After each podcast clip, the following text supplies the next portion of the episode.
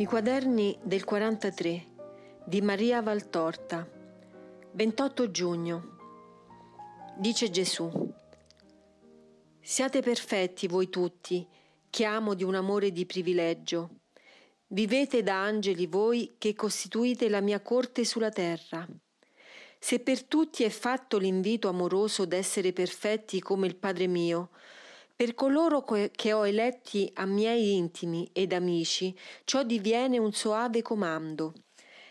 Essere miei discepoli, non nel senso vago che è detto di tutti i cristiani, ma nel senso proprio con cui chiamavo discepoli e amici miei dodici, è grande onore, ma importa grande dovere. Non basta più la piccola perfezione, ossia il non commettere colpe gravi e l'ubbidire alla legge nelle sue regole più marcate.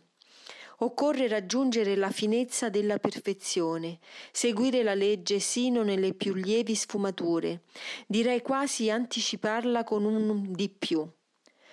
Come i bambini che non soltanto vanno verso la cosa del Padre, camminando al fianco di chi li conduce, ma corrono avanti festosi, superando fatiche e ostacoli di un sentiero più difficile per arrivare più presto, perché il loro amore li sprona.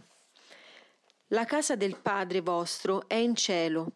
L'amore è quello che vi sprona a superare, volando ogni difficoltà, per raggiungere presto il cielo dove il Padre vi attende con le braccia già aperte all'abbraccio. Perciò non solo il mio discepolo deve ubbidire alle leggi nelle cose grandi che ho imposto a tutti, ma deve interpretare il mio desiderio, anche non espresso, che voi facciate il massimo bene che potete, desiderio che l'amante comprende perché l'amore è luce e scienza. Adesso ti spiego due punti del Vangelo. Uno è di Matteo e uno di Luca. In realtà sono un'unica parabola, ma espressa con qualche differenza. Che nei miei evangelisti si trovino queste differenze non deve fare stupore. Quando scrivevano quelle par- pagine erano ancora uomini, già eletti, ma non ancora glorificati, perciò potevano commettere sviste ed errori di forma, non di sostanza. Solo nella gloria di Dio non si erra più, ma per raggiungerla essi dovevano ancora molto lottare e soffrire. Soltanto uno degli evangelisti è di un'esattezza fonografica nel riportare quanto io dissi, ma quello era il puro e l'amoroso. Rifletti su ciò. La purezza e la carità sono tanto potenti che permettono di capire, ricordare, trasmettere senza l'errore neppure d'una virgola e di una riflessione la parola mia. Giovanni era un'anima su cui l'amore scriveva le sue parole e lo poteva fare perché l'amore non si posa e non ha contatto altro che con puri di cuore. E Giovanni era un'anima virginale, pura, come quella d'un pargolo. Non ho affidato mia madre a Pietro, ma a Giovanni, perché la Vergine doveva stare col Vergine. Ricorda bene questo, che Dio non si comunica con chi non ha purezza di cuore, conservata dalla nascita, o riottenuta con assiduo lavoro di penitenza e d'amore, sostanze spirituali che rendono all'anima quella candida freschezza che attira il mio sguardo e ottiene la mia parola. Dicono dunque i miei evangelisti che un personaggio, l'uno dice Re l'altro fa capire che un ricco signore fece un grande convito di nozze probabilmente invitando molti amici. Ma questi addussero delle scuse, dice Luca, e Matteo rincara, se ne infischiarono. Purtroppo col vostro Dio non adducete neppure delle scuse e ai suoi inviti rispondete sovente infischiandovene. Allora il padrone del convito, dopo avere punito i maleducati, per non sprecare inutilmente i viveri già preparati, mandò i suoi servi ad adunare tutti i poveri, gli zoppi, gli storpi, i ciechi che erano intorno alla casa, già in attesa degli avanzi, oppure che accorrevano combattuti fra il timore e il bisogno da tutto il paese. L'ordine era di aprire a questi la sala e farli sedere a mensa dopo averli puliti e rivestiti a dovere. Ma la sala non era ancora piena. Allora quel ricco ordina ai servi di uscire nuovamente e invitare chiunque, anche usando una dolce violenza. Entrano così non soltanto i poveri che si aggirano intorno alle case dei ricchi, ma anche coloro che non ci pensavano, convinti come erano di essere sconosciuti al padrone e di non avere bisogno di nulla. Quando la sala fu piena, entrò il ricco signore e vide uno, e non è detto se fosse un povero o un passante, ma è particolare di poco conto, che si era levato la veste di nozze, il che fa pensare fosse un passante ricco e superbo e non un povero convin- convinto d'essere un bisognoso. Allora il padrone sdegnato, vedendo spregiato il suo dono e calpestato il rispetto per la dimora dell'ospite, lo fa cacciare perché nulla di contaminato deve entrare nella sala delle nozze. Ora ti spiego la duplice parabola. Gli invitati sono coloro che io chiamo con vocazione speciale, grazia gratuita che io concedo come invito all'intimità nel mio palazzo con me stesso, come elezione alla mia corte. I poveri, i ciechi, i monchi, i deformi sono coloro che non hanno avuto speciali chiamate e aiuti e che coi loro soli mezzi non hanno potuto conservare o raggiungere ricchezza spirituale e salute, ma anzi hanno per imprudenze naturali aumentato la loro infelicità. Sono cioè i poveri peccatori, le anime deboli, povere, deformi, le quali non osano presentarsi alla porta porta, ma si aggirano nei pressi del palazzo, attendendo una misericordia che li ristori. I passanti frettolosi, che non si curano di ciò che avviene nella dimora del Signore, sono coloro che vivono nelle religioni più o meno rivelate o nella loro personale che ha nome denaro, affari, ricchezze. Costoro credono di non avere bisogno di conoscermi. Ora si verifica il fatto che sovente i chiamati da me trascurano, trascurarono il mio appello, se ne disinteressarono, preferiscono occuparsi di cose umane invece di dedicarsi alle cose soprannaturali. Allora io faccio entrare i poveri, i ciechi, gli zoppi, i deformi, e li rivesto della veste di nozze, li faccio assidere alla mia mensa li dichiaro ospiti miei e li tratto da amici. E chiamo anche quelli che sono fuori della mia chiesa, li attiro con insistenza e cortesia, li costringo anche con dolce violenza. Nel mio regno c'è posto per tutti, e mia gioia è farvi entrare molti.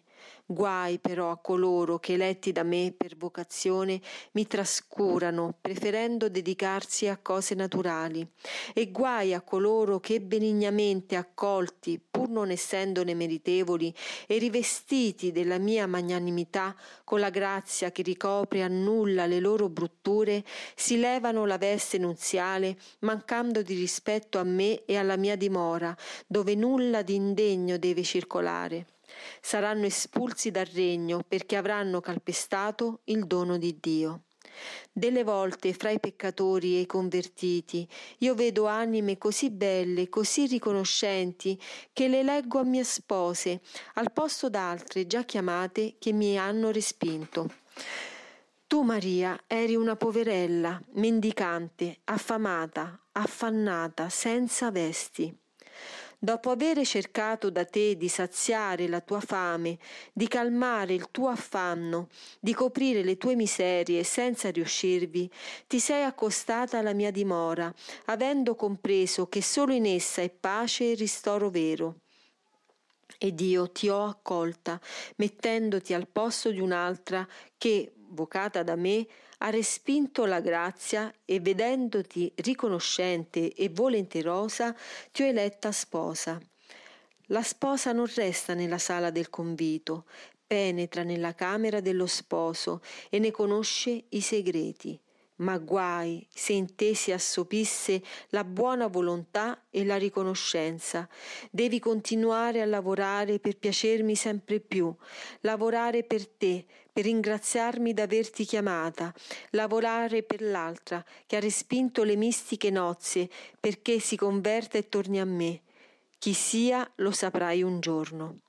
Ora appasciti nella mia mensa, rivestiti delle mie vesti, scaldati al mio fuoco, riposati sul mio cuore, consolami delle defezioni dei vocati, amami per riconoscenza, amami per riparare, amami per impetrare, amami per aumentare i tuoi meriti.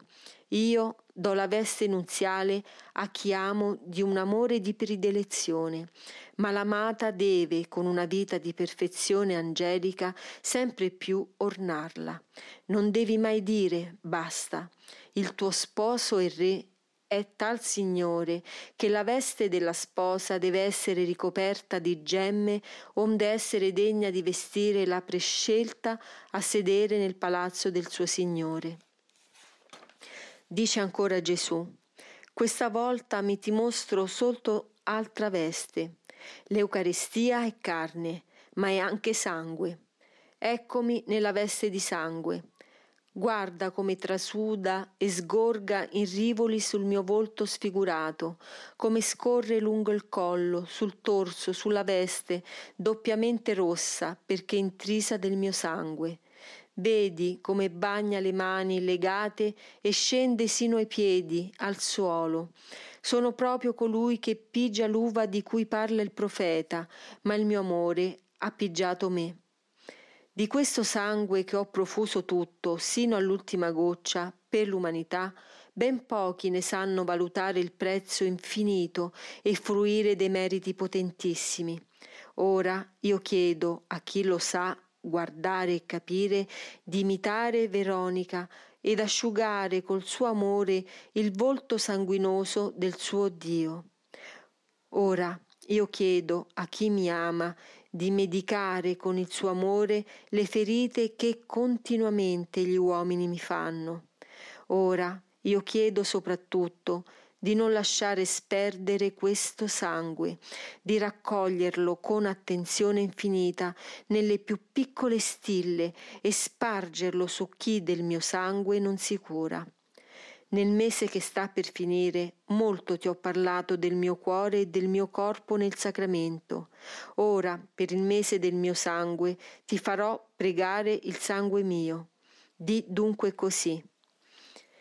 Divinissimo sangue che sgorghi per noi dalle vene del Dio umanato, scendi come rugiada di redenzione sulla terra contaminata e sulle anime che il peccato rende simili a lebrosi. Ecco, io ti accolgo, sangue del mio Gesù, e ti spargo sulla Chiesa, sul mondo, sui peccatori, sul purgatorio. Aiuta, conforta, monda accendi, penetra e feconda, o divinissimo succo di vita, né ponga ostacolo al tuo fluire l'indifferenza e la colpa, ma anzi, per i pochi che ti amano, per gli infiniti che muoiono senza di te, accelera e diffondi su tutti questa divinissima pioggia, onde a te si venga fidenti in vita per te si sia perdonati in morte, con te si venga nella gloria del tuo regno, così sia. Ora basta.